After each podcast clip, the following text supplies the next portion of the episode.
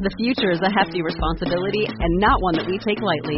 But then, taking things lightly has never been what Hefty is about. That's why we've created the Hefty Renew program that turns hard to recycle plastics into valuable resources like park benches and building materials.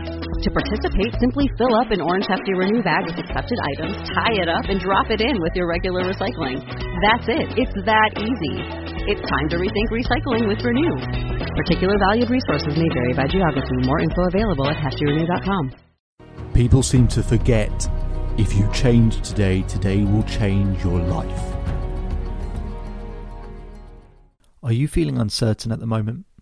A lot of people have been writing into the podcast saying they feel uncertain in their relationships, in their health, their wealth because of the pandemic, because of so many different things going on. So we decided to create an online portal with exclusive video and audio content called Certainty. Certainty is designed to give you that sense of control back in your life, teach you how to build certainty back in your life, in your confidence, your sense of happiness, in your relationships, in your finances, in the areas that matter most. Through meditations, through coaching, you'll be able to find access to this online portal on the selfbeliefchief.com forward slash podcast page. Below the podcast episodes, you'll be able to access it. Alternatively, you can just go to selfbeliefchief.com forward slash certainty home to learn more. And anywhere you listen to the podcast in the description, you'll also be able to find a link to it as well. And the Certainty Online portal is just at the cost of a Starbucks coffee and muffin at just £5 a month.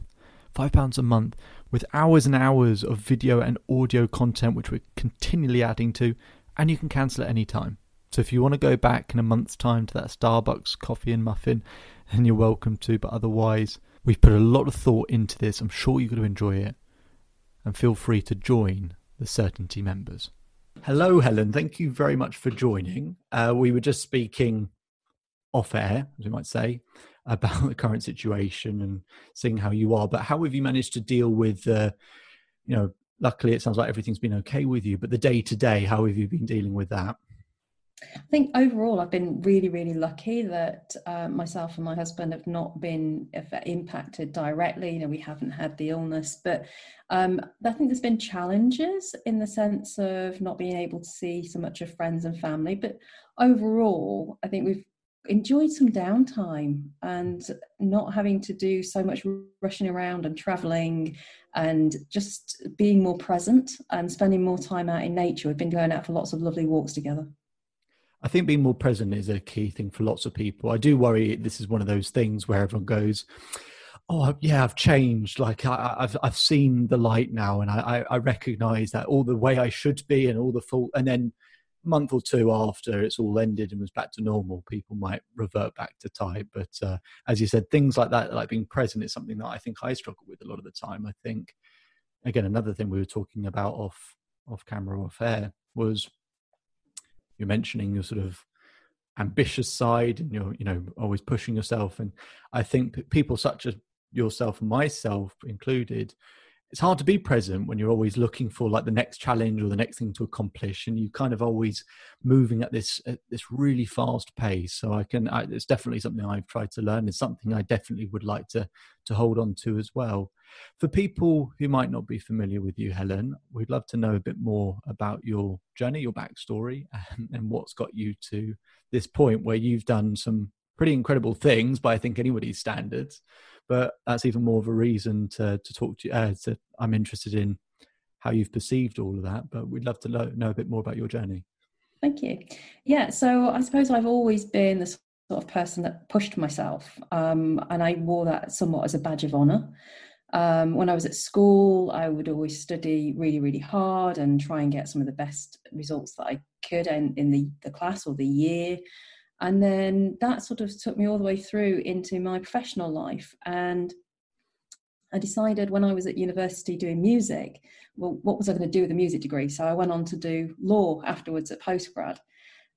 But there was a little voice in the back of my head that said, people like me don't become lawyers. And that sort of planted a little seed. And I'll be honest, I had huge anxiety and I ran away from that career because I was really, really worried that actually I wasn't good enough to do it. And then those sort of thoughts have carried on over the years. I went on to have a, a successful career in the financial services sector and carried on doing numerous further qualifications and trainings and would move jobs every couple of years and move up the ladder. But that little voice was always there behind me. And in the end, it even resulted in me doing Ironman triathlons because I was constantly trying to prove to myself that I was good enough. And I remember when I first started doing more extreme sports, I remember my mum turning around and saying, That's not for people like you and me, that's for really fit people. oh, God. And I remember thinking at the time, well, I'm going to prove you wrong. I'm, you know, I can be a fit person and I can go and do that. And that sort of um, that push has always been with me, and it served me really, really well until three years ago. And um, three years ago, I got promoted. I got a job that I'd always wanted, and I thought that was it. You know, I'd kind of I'd made it. I'd been working towards that role for a number of years, and I panicked. I had this absolute crippling fear, and it was actually very similar to my experience when I was a solicitor. I suddenly just didn't feel good enough. I was comparing myself to my peers and thinking I'd never be as good as they were. I was petrified about being seen in the office. You know, what if somebody asked me a question that I couldn't answer? I wasn't sleeping, I wasn't taking care of myself. And the anxiety, I didn't realize it was anxiety at the time, but I can look back now and see that that's what it was. And ultimately, it just led me to burning out. I got up one day and I was so exhausted. It was like I'd never been to bed in my life. And then that gradually got worse and worse. And I realized that every step that I was taking, I felt like I'd run a marathon. And yet I was doing less and less exercise. But everything hurt and I ached. And I just felt absolutely dreadful. I couldn't think clearly. So all those fears around not being good enough at work all became tenfold because I couldn't focus, I couldn't remember things. People would say they'd sent me a document and I couldn't remember ever receiving it. But the reality was that I pushed my mind and my body to absolute limits and I burnt out. I got diagnosed with fibromyalgia. Um, I believe that I had adrenal fatigue, which isn't something that mainstream Western medicine recognizes. But having pushed my body physically through Ironman training and all the other things that I'd done, um, I literally broke. But in some ways, it was a blessing because it really brought me back down to learning to be instead of do. So you mentioned earlier about that constant need to do more and to push. And I didn't know how to be. I, I think I was almost afraid of sitting still and doing nothing. I'd try and meditate, but the idea of it was petrifying because I didn't know what I'd find. And maybe I would find that I didn't like myself when I did that. Whereas burning out forced me to. I was doing yoga teacher training at the time, and it was a spiritual journey through the burnout as well as doing the teacher training. And I started to realize who I was and what I wanted and what my idea of success was. And that, that wasn't in the corporate world. I recognized so much of what you just said. Um, I always say energy is the oxygen to confidence. It sort of is that kind of chicken and egg situation where it starts off with, well, may, maybe the you know the underlying causes of feeling or not feeling good enough, then the energy drains, and when the energy drains, you then got less resilience to back yourself up, um, to be able to be your own biggest fan, to be your uh, biggest resource, you always have to be your own biggest fan because otherwise if we're reliant on what everyone else's perceptions are of ourselves then that's why people feel up and down a lot of the time because if that's where their self-esteem comes from then of course it's it's anxious when you feel like you can't control something well you can't control what people think of you as such. You can have an influence but you can't control it so i understood a lot of what you just said. And i think unfortunately when when uh, and i'm sure it's the case for most people especially people i work with when you're moving at such a pace and you get little hints along the way that something's not quite lined up or quite working as efficiently or quite right but you sort of move on and you keep you keep going with it.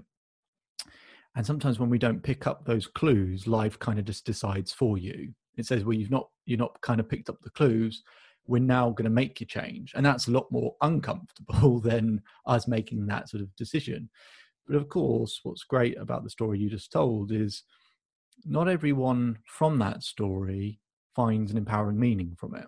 A lot of people go, Well, why is this happening to me? Why am I now at a bit of a sort of wit's end? Why have I now hit that threshold? Why am I now struggling? And like you said, it's, it's, I think it is a real skill and it's always to be commended without that sounding patronizing, hopefully. But uh, so I've been through exactly the same thing where you kind of get to that point where you find empowering meaning, a reason why it's happening. And it, who says that's the reason why it's happening, but you, you just come to that conclusion yourself and then it empowers you again and it drives you forward. So I'd love to know from that because a lot of what you said is basically the crux of this podcast, of my whole business really is that questioning of what, you know, do we feel good enough?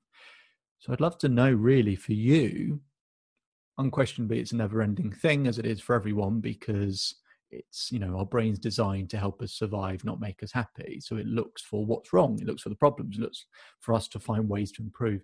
So i'd love to know the things that you feel have helped you improve and something that's a consistent thing that you'll go to that whenever there is that little bit of doubt which we all experience for the people listening who will experience it what have been the best things for you that helped to find that sensation of feeling good enough even when we slow things down even when we're still?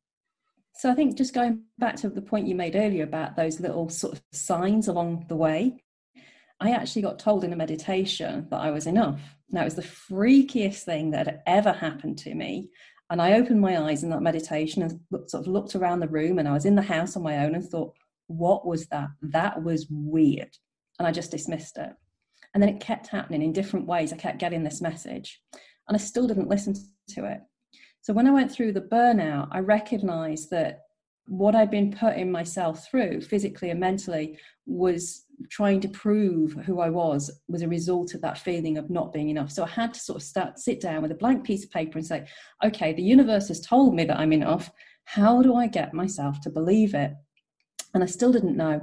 And then one day I came across a lady called Marissa Peer on YouTube. Yes, yeah, she's fantastic. Yeah. She is. And Marissa's theory is that the core self limiting belief in life is that feeling of not being enough.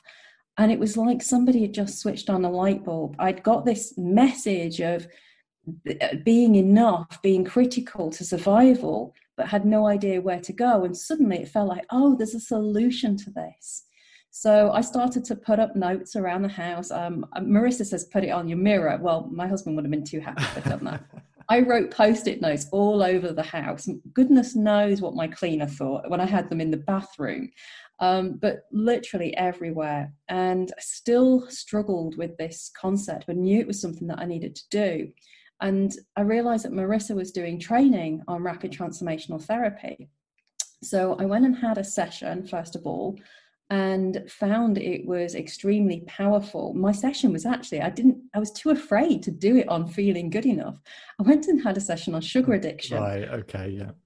But it was such a transformational experience. I went, yeah, I, I need to do this. And um, I was still debating about signing up for the training. And I woke up the next day with the words, you are enough, just going over and over and over. And that was the moment that I went, okay, I've got to do this. So I signed up and I trained with Marissa to become a rapid transformational therapist. And through that journey, um, what, did a number of different tools and techniques on myself that we taught in the course and still worked with other rapid transformational therapists as well to change my own mindset. And that is ultimately how I got to the point of knowing that I was enough. It was chipping away at it for quite a long time. There was a lot of layers there. And once I'd really got to the root cause of it, and I was able to say, oh, okay, these are the experiences that I've had throughout my life that have caused me to feel that I'm not enough. And that's where that belief has come from. Mm. And then I was able to reprogram my mind. I can't say that it was an overnight transformation. I've had overnight transformations with other things with rapid transformational therapy. Um, when I was doing the training, I had a session on the fatigue that I was still experiencing from fibromyalgia. And literally, in a heartbeat, I found the root cause of the fatigue, which was that the fatigue was trying to benefit me by stopping me from doing too much. But the bit I didn't know consciously was it was a fear of letting certain people down. And once I knew that, the fatigue just went. So chipped away at the belief of not being good enough until I got to the point where I absolutely knew at my core, and I can still remember the moment that I, I woke up one day and I just knew it was deeply ingrained inside of me, and it was almost change at a cellular level. So that's been the biggest thing that's helped me know that I am enough. And there's still times when I do journaling exercises, um, but I think it's becoming aware of whenever those beliefs pop up, noticing those thoughts and going, oh, okay, that's interesting. And then you can either do something about it or you can let it restrict you. So, going back to what you said before about people that get stuck in, well, victim mode, really, where we get stuck in that cycle of, well, this has happened to me and it's a problem. Instead of recognizing that it's happening for me, and I'm going to do something about it. So it's just about becoming self aware, using all sorts of mindset tools such as journaling and affirmations. But I think really the benefit of journaling and affirmations is that really only comes into the fore if you get to the unconscious beliefs sitting underneath it. Mm. Uh, for people listening, so I, I, totally agree on that. I think Marissa Peer is fantastic, and I there's lots of things that I've picked up that, uh, from her that I've used uh, with the people I work with, which get great, great, great results, but just really good ways to help people find those unconscious beliefs that you referred to. I, I don't know if you, uh, having gone through some some of those exercises myself, I found it so strange. The things can be so trivial. There's just such a trivial moment. So I, I will share one of mine. Um, before I did the exercise, I, I sort of assumed uh, it's probably to do with this, it's probably to do with this.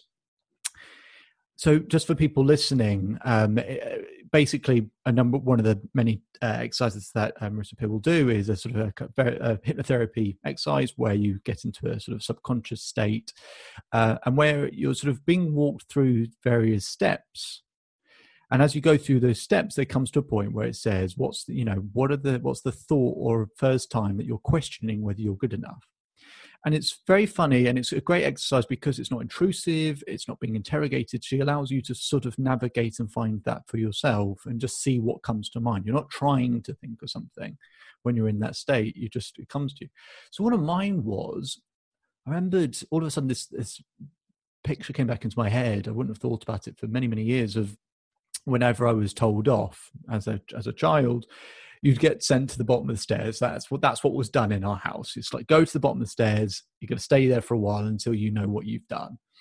And I remember being really naughty a lot of the time. Um, and they would say, "Have you learned your lesson?" And I would come up with like a really like sarcastic remark. They're like, "Right, cool. You're going to stay there for a little more bit longer," and then I'd be there for for forever. I remembered one time we had our kind of extended family round and I'd done something at the table and been sent to the bottom of the stairs. And I got sent there. And I could remember hearing everyone else laughing and enjoying themselves. Uh, and when I did this exercise, what came to my mind was, oh, people have a better time when I'm not there. And that I was thinking, and it was a real kind of like, oh, because you never consciously think of that. You never even knew you'd made that decision. A lot of people might then question, is that you'd sort of go, is that really it? But the point of the exercise is that's what comes to your mind. So there must be some truth there. I found that so strange, but actually I realized that was sort of for me, it's another element of at the core of that, therefore not feeling good enough that other people can enjoy themselves more when I'm not there. And then work from that. It's funny because when I do that sort of thing with other with my clients, it's people worry that it's that the thing will be some thing that they'd some big intrusive thing that they'd never thought of and it's gonna you know oh my god opening can of worms. And for a lot of people i work with at least it tends out to be something really simple something really trivial and sometimes they are bigger moments. And obviously you know being younger i've had obviously significantly worse moments in my lifetime than that. And yet that's the thing that came to me. That's at some point made a decision around that time. So i, I agree with everything you said about marissa peer. And so when we talk about imposter syndrome, and it's great to know, obviously, the source of it. And you've mentioned about things like journaling as well, uh, and various other exercises.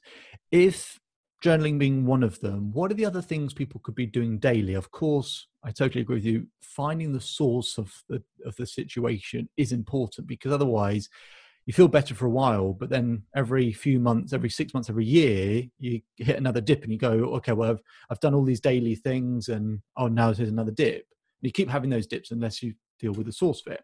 Having said that, though, I think a lot of people listening would love to have some ideas of what can I what can I do each day, especially when I've got more time to think and everything during this pandemic. Aside from journaling, what are some of the other things that you might suggest to people that would be useful? So I get my clients to write a list of all their achievements and everything from learning to walk, your first swimming certificate, um, learning to write your own name, tie your shoelaces. All of those are achievements. And when you write down a very, very long list of your timeline of all the things that you've done, so it's not just about academic qualifications, which is quite often what happens if, if you ask people to write down a list of their achievements, they'll write down their school grades. And it's so much more than that. So if we can recognize all the things that we've achieved and how far we've come, I then get them to look back at that list for two reasons. One, you can use that list to say, hey, actually, I've come so much further than I think I have and look back at that list whenever you're having a wobble and just remind yourself how far you have come. Mm. And the other thing that I use the list for is to say, okay, looking back at those situations, when have you felt like an imposter before? And how did you get past it? What, to- what tools and techniques or skills that you might not have even been aware that's what they were, but what did you apply in order to get past it?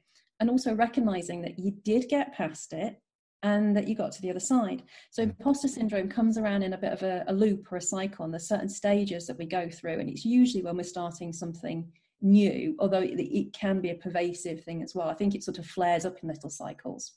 So getting them to recognize those two elements of yes, I felt like that before, and I've got past it, and be able to feel that that sense.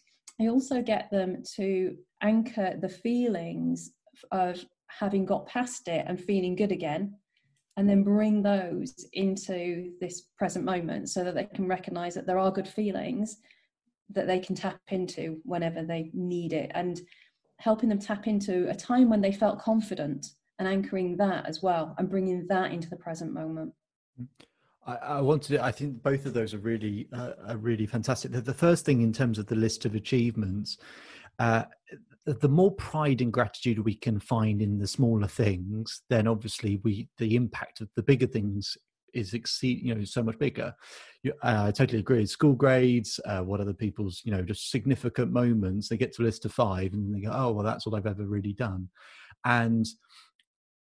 I, there's a really interesting study done a while back which measured the emotional impact of a yes and a no. And what it found was that for every uh, for every no we say to ourselves or someone else says to us, we have to say yes 17 times to balance out the emotional impact of the no.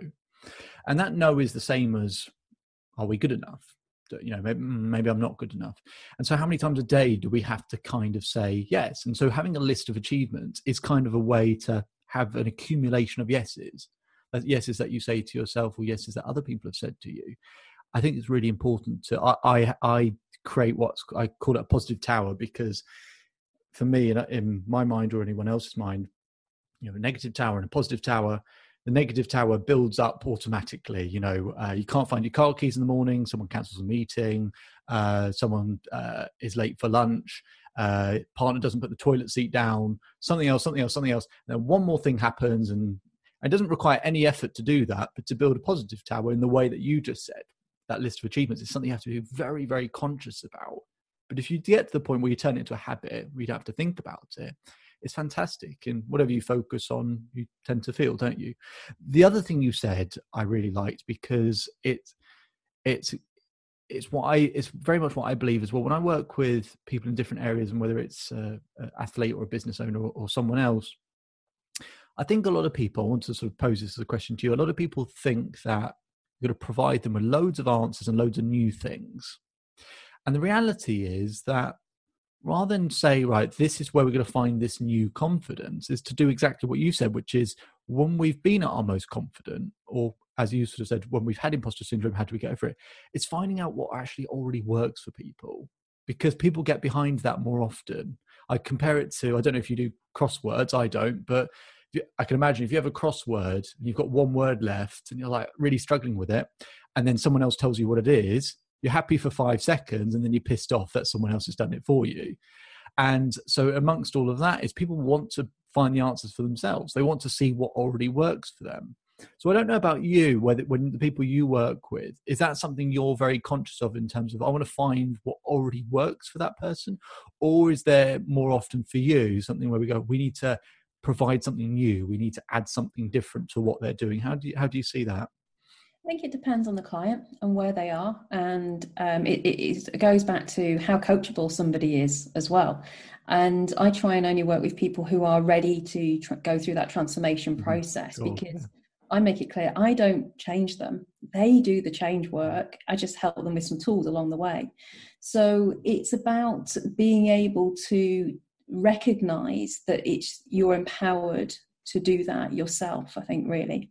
Mm. Um, so depending on the client, I do focus. So I work with clients in a program. So I combine rapid transformational therapy in one session with in a program of coaching, and it is much more powerful to to coach somebody to re, to reach their own realizations it's so much more powerful. Sometimes it's difficult because as an outsider, you can immediately see something that's going to benefit them, but they've got to get there on their own journey to really understand that and to get the benefit. I know when I was going through my burnout, I spoke to a nutritionist who had been through a burnout. She was a former Ironman triathlete herself. And I remember her saying to me, You've got to stop training. And I came away from that call going, Well, I'm not going to do that. It's critical to who I am. It's part of my being. I'm not going to start training. But it got to the point where I realized for myself that continuing to train several hours a week on top of a full time job and a two hour commute each way wasn't doing my body any good and I wasn't going to heal. So sometimes it's far more powerful to let clients get there to themselves. That said, I do think that by often, you know, we sometimes people do need some new tools. Maybe they've tried a few things so what i think is the joy of what i do is quite often people have done mindset work already. Don't get me wrong i am a massive fan of mindset work and i've been doing it for several years now. But i also recognize that i spent many years of just doing mindset work from the conscious mind over and over and over and couldn't get past my fears. Couldn't get past that block. It felt like i was pushing up against an invisible wall but by bringing in new tools which in my case was rapid transformational therapy that's how i got past it. So it just depends on the client and where they are on their journey and what tools and resources they need. And sometimes you have to try a few different things before you find exactly what works for that person. Yeah i, I think i think all of that is is very very much true. So what I you mentioned a few times about doing an Ironman. Now I don't know if I'm ever going to be brave enough to do something like that, aside from the catalogue of injuries I've had over my life through various sports. So um, I really want to know what it takes to do that, and also not just from a sorry from both a physical standpoint because I, I love my fitness. I, I think exercise, energy is incredibly important but just from a mindset point of view as well, what you've got to have in terms of resilience um, and desire to be able to do something like that. Because I think for a lot of people, they, it just doesn't compute with them. As much sport and challenges I've done in my lifetime, it's just one of those things that I sort of go, oh, I'm really not sure about that. So uh, I'd love to know more about what those experiences have been like for you. Um, it was absolutely one of the most transformational experiences I've ever been through in some ways. And yet, the biggest realization of it was it didn't change who I was. Mm-hmm. So, I never considered myself sporty. Um, my mum was a swimming teacher when I was a kid, so I used to swim a lot and I had a bike. But also, like you, I had n- numerous injuries. I had some problems with my hips when I was growing up. Uh, and then later on, when I started to do a bit of running, a bit of cycling, I got a, a bit of a knee injury. So I had a few things, um, but I I was single and I was living on my own, and I joined a local all women's cycling club, and suddenly I had this huge community of friends. And we were all sort of pushing each other to do a bit more and have a go at different things and being supportive of each other So I went from somebody who had absolutely loathed cycling as a child to somebody that suddenly found that they were riding 50, 60, 70 miles on a Saturday morning oh. with sheer fun. So it kind of started there. Um, and then I mentioned to a friend, that was probably my mistake, that I fancied doing a triathlon. And she sort of said, Yeah, yeah, I fancy doing that as well. So we signed up and did our first little sprint. And it was great fun. I'll be, be honest, I was petrified. It actually took me 40 minutes to get out of the hotel bathroom to go down to the start line.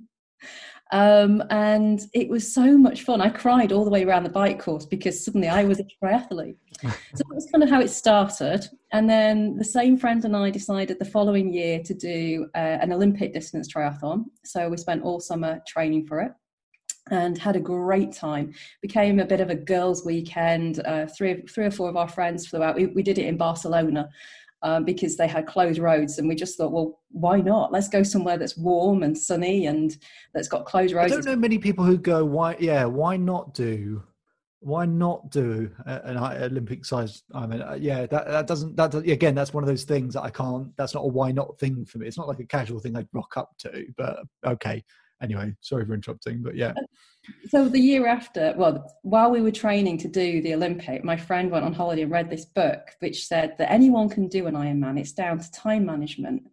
And I read the book on her recommendation, and we sort of goaded each other into it and said, "Yeah, next year, going to do an Ironman."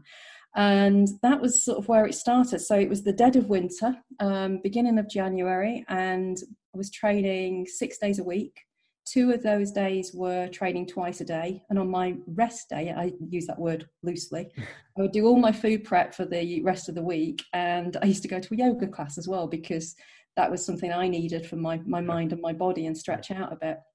And it was intense. I think you know you said before about what is it that you've got to have sort of that, that carries you through and the resilience and the motivation you've got to have a why and mm-hmm. when your why is so important, it outweighs the fear of what you're doing. And for me, the why, as silly as it was, was I wanted the medal and I wanted the t shirt. And they seem like such trivial things, but they were the things that got me out on a Sunday morning after I'd been training, you know, six days already that week and or five days and go out and run for two or three hours at a time in snow and rain and all sorts of weather. And the weather we had that year was absolutely atrocious. We didn't have a spring. We went from the dead of winter to being red hot summer.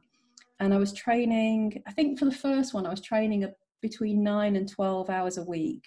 I'd started working in London the year before, so I was commuting between an hour and a half and two hours each way and working in London five days a week. So I dashed back home on Friday night to get over to the lake and do a couple of hours swimming open water in the lake before it closed. And it was just crazy when I look back, but you had to be laser focused. You had to really, really want it. So, when it comes to, so you, you mentioned some of the sort of prep that you have to do, and you spoke about the why and you spoke about the need for kind of the medal or the desire to have the medal and the t-shirt to say that you've done it. Amongst all of that you did those things. You, would spoken previously that it has that had that sort of feeling of um, it, it, didn't quite do the job that you necessarily wanted it to do for you that you wanted it to be more. So when was when when in that moment surely there was a when you finished when you finished particularly i mean there's the d- excitement and the delight having just done it I'd be really interested to know at what point did it start to, how long was it where it started to go, oh, that's not, doesn't feel like it's quite hit the spot. Was it like an hour after? Was it like two days after? Was it like a month after? Because uh, I recognize that feeling. I just want to know when that kicked in for you. About 48 hours. 48 hours, okay. Thanks. So I finished the race. The race was Sunday, and I remember running down the finisher's chute, and I remember them stretching the tape out across the finishing line. And even now, all these years on, I've no memory of actually crossing the finishing line. Wow. Okay. I remember them taking my ankle tag off because I remember thinking I could bend over to take it off myself and then realizing that actually I probably couldn't. If I bent over, I wasn't going to be able to stand up again. And I remember the elation, I remember the thrill of being back and able to hug my, my family and, and my partner. And it felt amazing.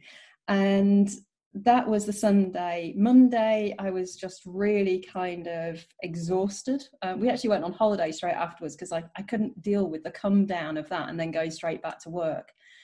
And by the Tuesday morning, I was direly dehydrated, laying on the sofa, feeling horrendously ill and searching for new races on my phone and going, oh, look, there's a half Ironman in six weeks' time. I haven't done a half yet. A friend of mine's doing it. I could go and do that. And there was such an element of it just wasn't enough. And it seemed like no matter what I did, I never ever felt like it was good enough. And also, the although I say it's an Ironman, Ironman's actually a brand, and it wasn't an Ironman branded race. It was an iron distance race. It's the same thing, but I felt a fraud saying I'd done oh, an Ironman. The race I was called was called the Outlaw. So when people would say, "Oh, which Ironman have you done?" I'd say, "Oh, well, it, it was it wasn't quite Ironman. It was Outlaw, but it's the same distance," and try and justify it. And that's why I decided to do another one, which um, took me it, it took me about a year probably of kind of saying never again to then go, "Oh yeah, I really really want to do it. I'm ready to train again." And my second one was actually harder because I knew that I could achieve it, and I knew from my perspective I had to do better, and I had to try harder. And I actually did the second one in Mallorca. Um, because again, I wanted somewhere that it was good, good weather. When I did the the one in the UK, I picked it because I thought the weather would be reasonable and not too hot. I'm, right, I'm okay. redheaded and I get burnt easily, so it seemed like an obvious thing to do, but it was the hottest day of the year and it was over 30 degrees. Oh. Having having proved I could survive in that weather, um, I then went abroad to do the next one because I thought, well, why why not uh, get a holiday out of the whole thing? And I'm, I'm very lucky that um, my family also agreed to come along and support, and even some friends flew out to support me. So the second time, it was about proving to myself that the first one wasn't a fluke. I actually had achieved it. I was really determined this time to remember crossing the finishing line. I actually trained harder, if anything. Um, my training was up to about 18 hours a week. Again, still with a long commute. And I did all sorts of weird things to, to get the training in. I remember switching my training around and going out at half past four on a Friday morning before work to do an 18 mile run so that I didn't have to do it on the Sunday when it was my nephew's first birthday and I could go to his birthday party. So you just have to be really, really focused and know that you've got a real reason to want to do it. And when I did it, I loved it. But I think that was the the moment when I when I finished that race. There's still a part of me that thinks, well, what if? My first one was 14 hours and two minutes, and my second one was 13 hours and two minutes. And there's still a little part of my mind that says, where did I lose those two minutes? Could I beat oh, that? No, you really. Oh. And and yet my original goal was only to finish it in under 16 hours. Do you think? Well, I was, gonna, I was going to say, do you think people can be addicted to exercise? I'm sure that absolutely, without question, is the case. I, I want to ask you, how do you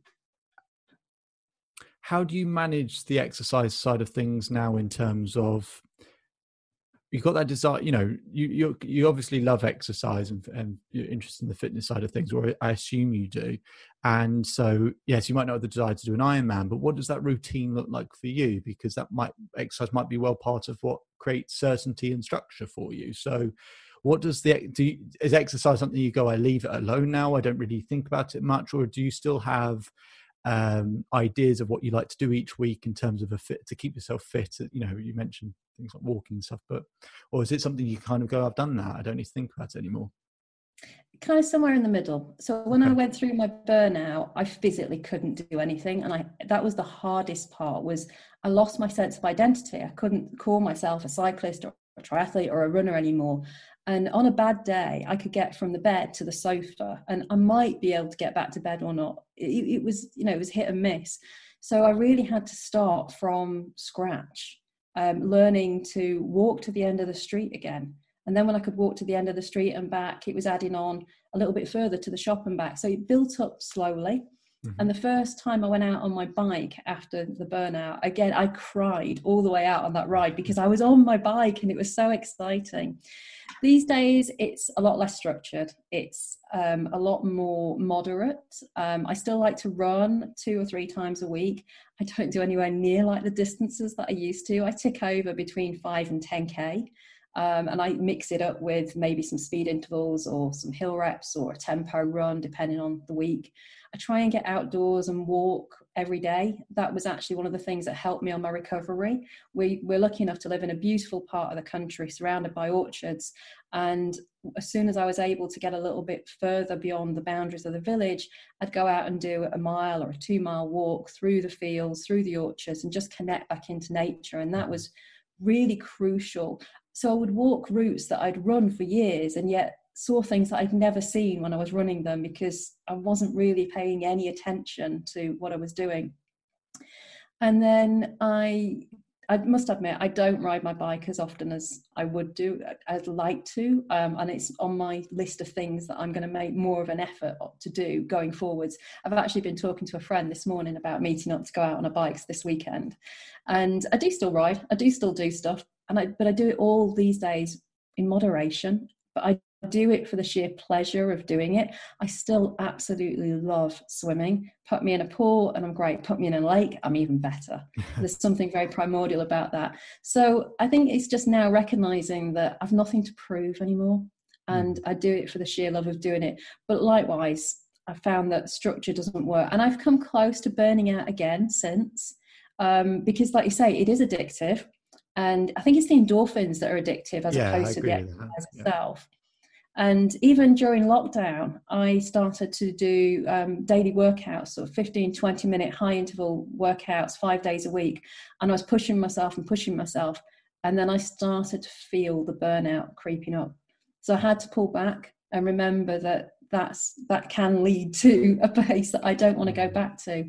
And it's just about being kind to myself now and recognizing that I don't have to run there was a long time where I thought I had to run or I had to ride my bike, and I'd get anxious if I didn't because I would be losing my fitness.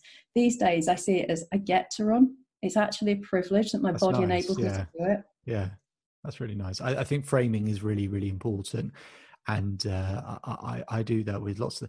I, I, one of my, one of my things has been in the past around frustration, and and I used to remember getting really frustrated about really uh, you know trivial things and uh, we all get frustrated at different times and um, but at, at certain points it would start it would it would accumulate and that frustration would turn into something sort of I would sort of feel like I I, I feel a sense of um, almost out of control in terms of I can't calm myself down with it.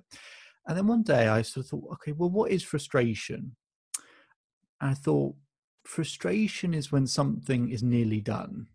It does. It's that it doesn't require much more to happen for that thing to be done or sorted or finished or complete or whatever. And that sort of clicked in my head that it means that you're in a sort of in a privileged position where you know depends what it is but something's almost complete and yes you have an expectation that it should be able to be done quicker or faster or easier or whatever but you're at you're that that place people it's hard to be frustrated when you're kind of you're not on the road to something or you're not you're trying to get to somewhere or you're not trying to do something. And so and, and rather than setting a kind of a treating everything as a high expectation and so we get more frustrated more frustrated would just be that actually within that it means i'm close it means that i'm lucky that to be able to be somewhere in the vicinity of getting something done. And so I, as yeah i think frame i think the way you framed that is really really nice. And uh what I was curious about, uh, what I like is people who sort of, I guess, walk the walk really, and you've had sort of experiences where it's it's um, you know, we're sort of very honest and open in terms of those those particular low moments, and so as a result, you know, it's a bit like a bow and arrow. The further you get pulled back, then when you release it, you you travel further. And from some of the work that I've, I've sort of, as I say, uh, stalking you beforehand, um, you do some really great things. One of the things you mentioned, though, uh, just prior to this, was a quiz that you've created uh, to help people understand the kind of mindset blocks and actually be able to work out and have more answers for themselves and understand themselves better, which I think is incredibly important. So I'd love to know, even just my own interest, but I think people listening especially, what that looks like, how it works, what it looks like, and what the advantages are. Yeah, so it's aimed for people to know what their biggest visibility block is because I specialize in helping women with their confidence to be vis- visible in their business because that really held me back. But it applies to any mindset block, really. I think there's, there's four sort of core things, and that's the fear of failure, uh, it's perfectionism, it's imposter syndrome, and comparing ourselves to others.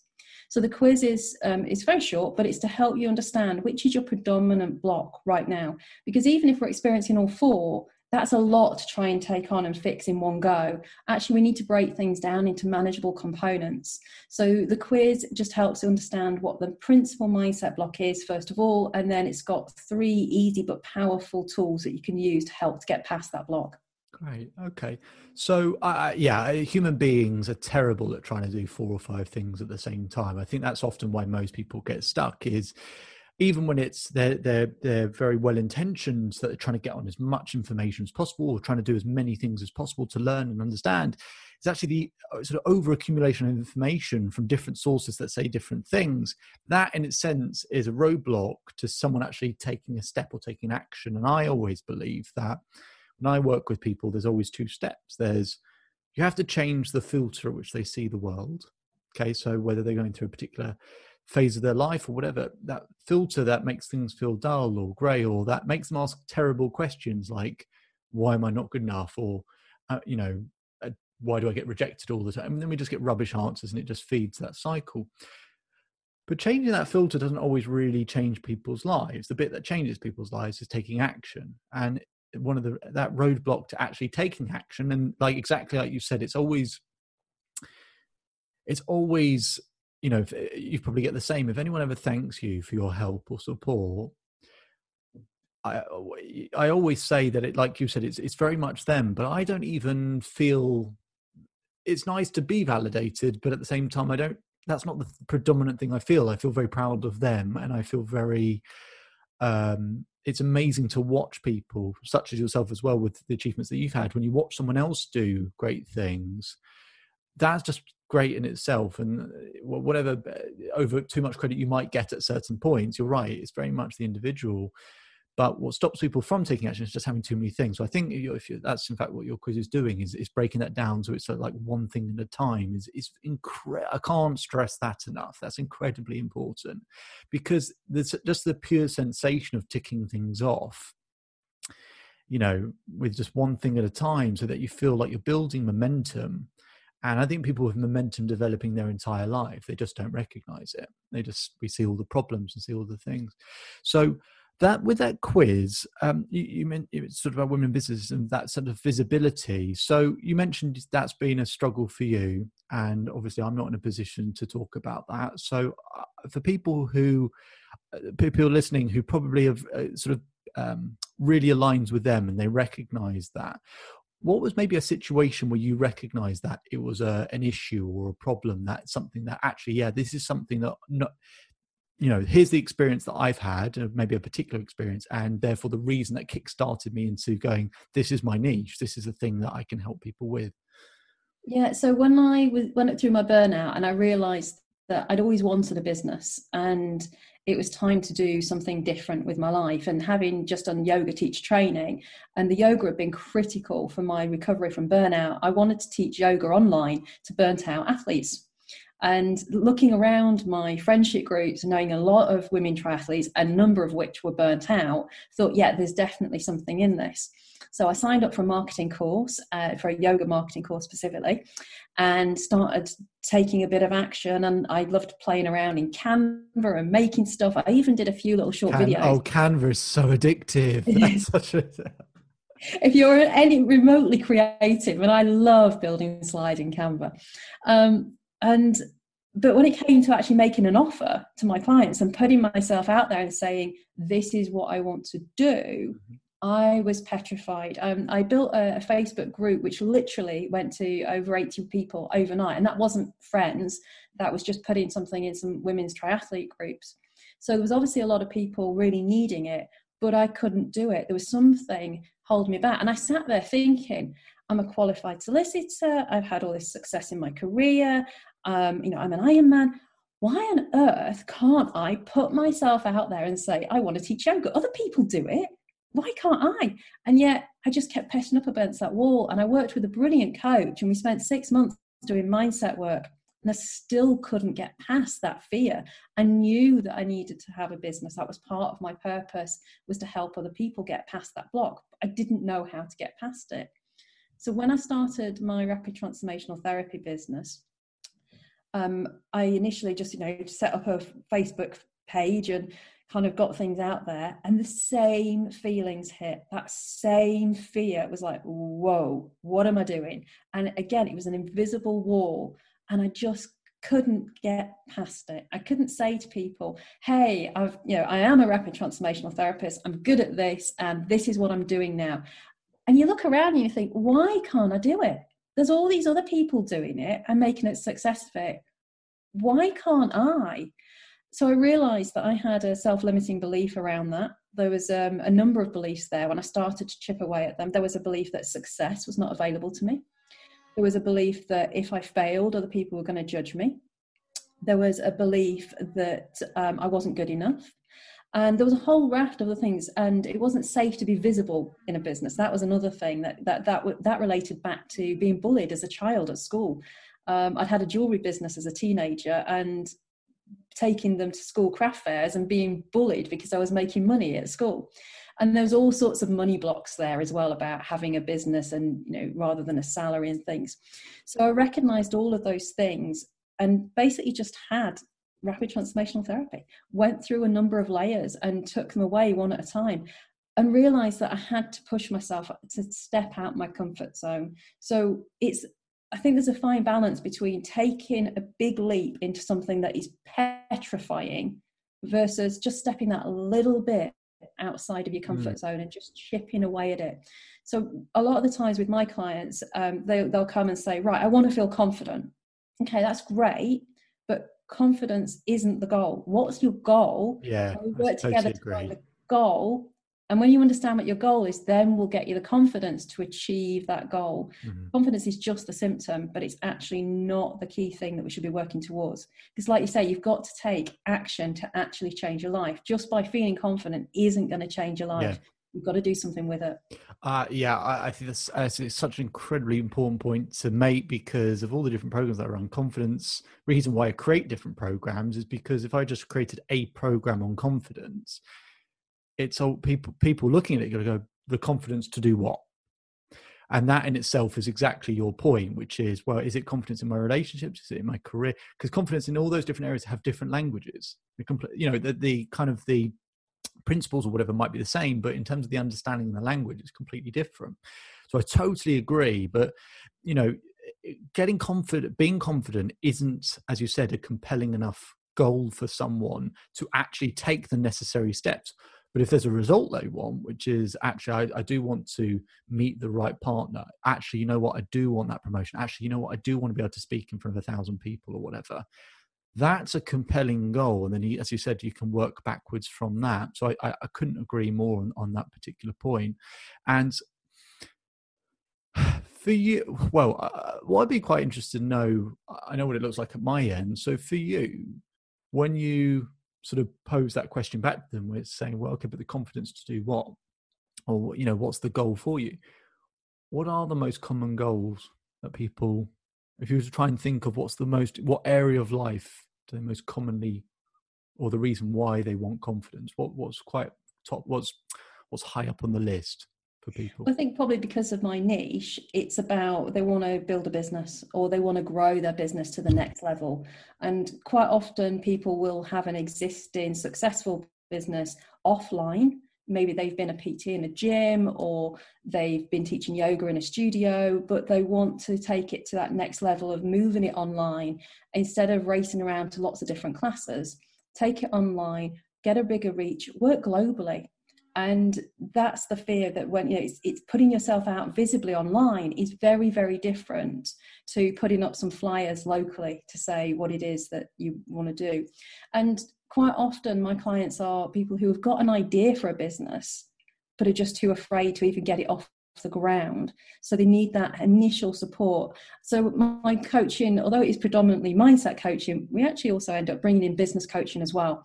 So it's holding them to account and getting them to take little achievable actions each week. And that might be, you know, posting on social media consistently. So start off by look, let's post three times a week. Rather than feeling you've got to do it every day what are you going to post for three times a week. And we look at different tools and strategies to do that as well as that mindset to do it because even if they've got the confidence sometimes you can sit there and go i don't know what to post. Mm. so we chip away at that visibility. So it's not about getting them straight out there doing facebook lives i mean one of my clients last week i think she said she spoke to a group of four and a half thousand people now that's brilliant that's where a lot of people want to get to and that was where she was on her journey but often people aren't starting there. So it's just about getting them to start putting their face on their social media posts, use photos, use selfies. That's one layer. We chip away at that.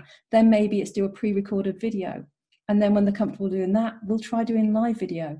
So it's all about looking at what it is they actually want to get to with their business and then we look at those steps of how they're going to be able to do that. So visibility yeah is the goal but actually it's not really the goal. It's what do you want to be doing with your business? Do you want to be reaching maybe 2000 people each month or whatever else it is? I think when whenever i work with people in a business context but in, in all contexts you i think some, some one of the common things I, I will get from people is i can just think of one recently where they they're working with someone and they, they kind of got told something along the lines of to do 50% more than what they were already doing. And the problem with that or what i said to them was that kind of violates your own threshold of belief that you could do 50% more maybe at some point you can do but even if you can right now maybe you don't quite believe that yet. So let's not violate that threshold. So like you said so to use a one of the examples that you used for someone posting every day that's just not in their they're not anywhere in the vicinity of being able to do that yet whether they don't have the time to do it whether they don't have the confidence to do it whatever it might be. So it's just a non-starter and as you said it's maybe it's breaking that down to it is three times a week or whatever it might be. But i think that's true in lots of different areas is finding yourself making at least a little bit of momentum. I think people are so obsessed with the amount of growth or progress they make when actually all human beings i think really need is the consistent sensation of growth. Not not actually that they make as much growth at once that actually if every day they feel like they are making a little bit of progress that's really what people are looking for and that's when people use that really boring cliche of it's the journey not the destination. And whilst i do find that boring there is some element of truth in that. And and so when you go i had someone recently they were talking about retirement and they said they would you know they want to retire but they worry when they retire they'll feel really lonely. As it was very simple where we just said okay well we don't have to retire tomorrow so what would how, give me one word to describe retiring in three months oh way too soon okay six months mm, anxiety anxious okay 12 months good 18 months oh too long okay, 12 months. And so we start then creating a plan around 12 months. And he's got a smile on his face all of a sudden. I said, Why are you smiling? It's like, because, uh, because you, you haven't retired this second. That's what you want to do. So why have you got a smile on your face? Because I now know the progress and direction I'm going in in the right amount of time, which doesn't compromise what I think I'm capable of right now. And that's that's sort of the point. So I like that you've said that. I can I can definitely agree with that. One of my old coaches used to say two percent every day. Yeah, that's that's good. Yeah, exactly, it, exactly, and it, it, very very quickly adds up. And uh, but also doing that creates permanent progress. A lot of people what they they want something. I always say to them, I, "You've told me what you want." That's in fact, firstly they tell me what they don't want. So then yes. I ask them what they do want. Um, they tell me what they do want, and I say, "Okay, now that we know what you do want." The thing is that you really want is you want it to be permanent and the fact is if you try and do so much so quickly I, I, maybe you found this with your um, with your with your ironmans with training for those I, I know people who want to train for a marathon who make that mistake of their plan says they're supposed to run one mile on day one and they've they get three quarters of the way through the mile and they go oh this is so easy i'm going to run four and then when they're supposed to run another mile in two days' time, they're like, "Oh, I can't. I'm exhausted. Can't do it." And it's because people it's having that patience as well. But that two percent, if you just do that two percent, you're working and turning it into a habit that you can make sure you can continue it for the next however many years, not just so you can do something really well for a very short space of time and then give up on it. And I think when people do give up on things, it is because they've tried to do too much too quickly. I think is not. There's many reasons, but I think that's usually a very common reason that people don't quite recognize. Speaking of things that take time, I've written a book previously. I know what that looks like, and I know what it's like to be a part of that. And I know that you've been part of um, a, a, a, book, um, which I'd love to hear a bit more about. Uh, now I know how I know how nice it is and compelling to write chapters or to, to um, put things into books, and the idea is really nice. But I also know the flip side of it, where you do drafts and you this bit isn't good enough, and you get criticised, and you've got to do it again, and people say X, Y, Z, and then you can sort of breathe a sigh of relief once it's done. So I'd love to know a bit more about the um, what you've uh, the book, uh, book that you've got uh, coming out soon and the contribution you've made to that. Uh, what was the reason that you decided uh, to uh, be a part of that, and also what's the book about? So the book is Spiritpreneur: Success Stories for the Soul. Mm-hmm. And it's 13 women, and it's our journey through finding our spirituality and bringing it into our life and, and actually into our business. Because spirituality in business is not really something that's commonly talked about or thought about. And we were all part of a mastermind together earlier in the year and we created some great friendships and some great bonds. And i just i looked around the group and thought we were all bringing spirituality into our day-to-day life in such different ways but it's a linchpin of all of our businesses and wouldn't it be great to inspire other women or even men to bring a spiritual aspect into their business and to know that actually the woo woo isn't a no no in business. Mm-hmm. So that was where the original idea came from. And it just so happened that I met a publisher who was very, very interested in that. So there was 13 of us around the world who collaborated together to all write our own stories, all about how we've gone through dark times, how we found ourselves, how we found our spirituality, and how that has shaped the life and the business that we've created, and how that is integral and is to who we are and how we work. And so, uh, who are the other people involved in the book, uh, and, and, what what are their what are their stories? What are what, what's their you know what are the differences and the unique elements between the, each of you? Because I'm sure all of you bring your own things to the table. You've got a common thing uh, theme there, but what are the different kind of backgrounds and stories? So we're all rapid transformational therapists, okay. and we've all trained with Marissa Peer. So Marissa's actually been very kind to write a foreword to the book oh, for great. us. Okay, it's really exciting. Um, but we all come from very different backgrounds. So we've got uh, an engineer, we've got a GP, we've got a HR director, um, and all sorts of different cultures and backgrounds. We've got um, women in America, women in Australia, there's somebody in New Zealand, there's some in Europe, um, and a couple of us in the UK and the Channel Islands. And it's our stories are, are all very unique, and the, the element of spirituality varies drastically.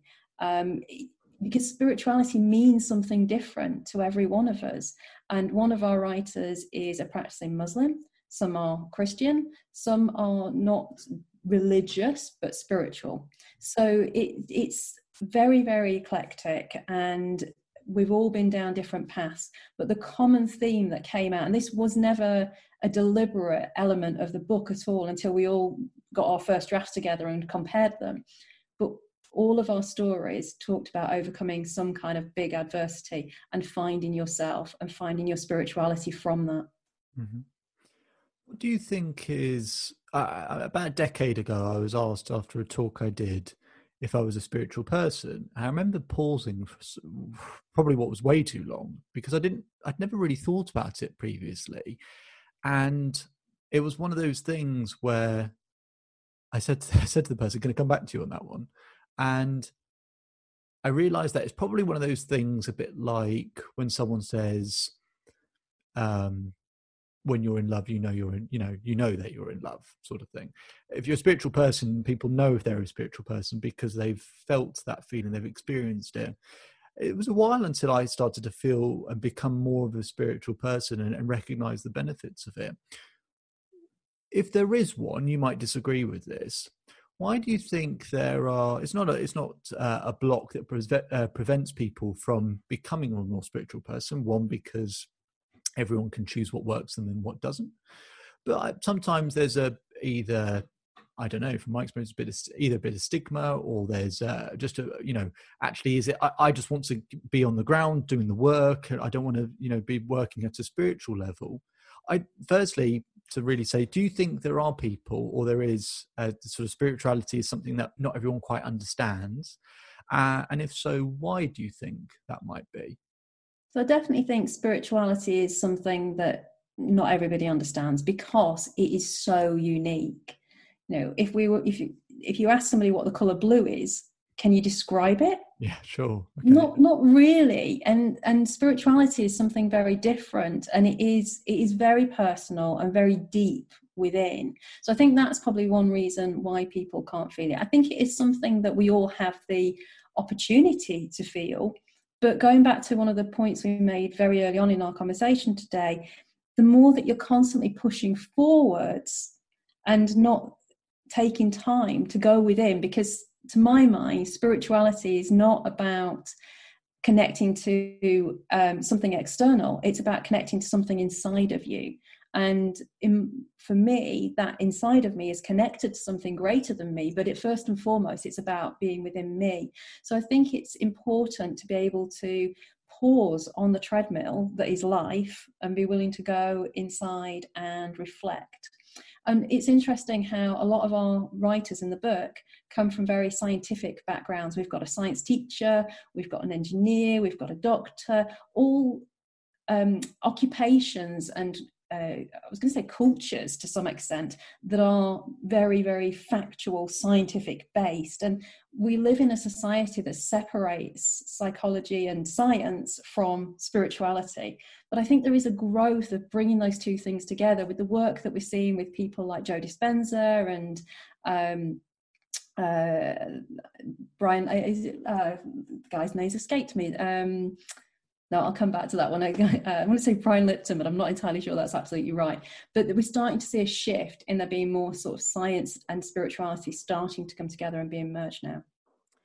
Yeah, I, have I've probably seen signs of that, so I, maybe I can I can uh, believe that that's starting to be the case, and I, and it would be great if there is because I think it, there there's sort of lines that get drawn that um, I don't say divide people, but it, it, but people therefore miss opportunities to to try and explore new things when we do draw those sorts of lines, or when society sort of draws those lines for us. I guess.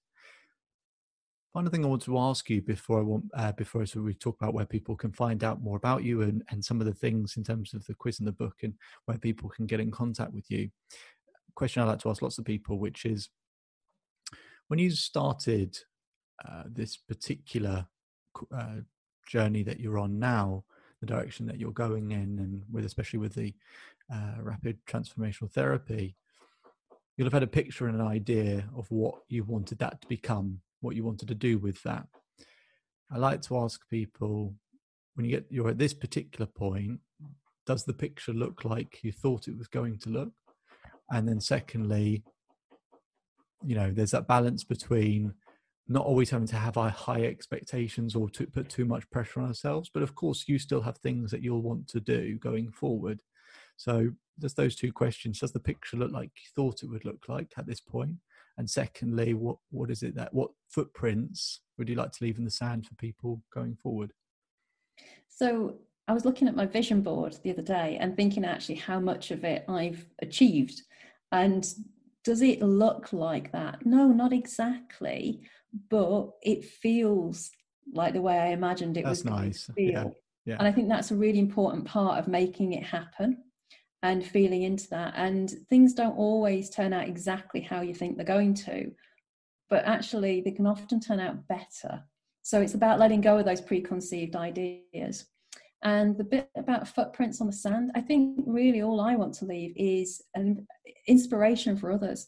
I realize that what I'm doing is helping other people live a better life. And my my real passion and my mission is to help women around the world know that they're enough just as they are. And it's so so prevalent, especially in women. I know I know men get this as well, but women really do struggle to feel that they're enough. But if we could create a world where all, all, women knew that they're enough, what an amazing place mm-hmm. that would be, and what a legacy to create for the future. Absolutely. Um, Helen, I, have uh, this is the conversation we've had is right at my ballpark, so I found it very very interesting indeed. Um, stuff around imposter syndrome is is one of those never-ending things that we, people are always, even when they found ideas, there are more uh, good ideas to find to continually work on it, improve on it. It's something that we keep working on. I think the insights that you've shared have been really, really interesting. So, if other people have found this interesting as well, where can they find out more about you and, and some of the things that you've got to offer for people? Yeah, so my website is empoweringtransformation.co.uk and my Facebook page is just facebook.com slash Helen Hardware. And if people are interested in having a go and taking the quiz, um, I'll send you a link. I don't know if you can put that in the uh, the, the we notes. Can put, and we can put that in the uh, Self Believe Chief podcast Facebook group as well for people. So yeah, absolutely, yeah, we can definitely do Thank that. You and uh, yeah that's available on my website and the book comes out next week. So i'll um, i'll send you an amazon link as well. Yes very exciting. Well helen thank you very very much for your time. And uh, i hope the rest of the year is, is kinder to us all and uh, but i hope it continues to be a successful one for you. And i wish you all the best for the future. Thank you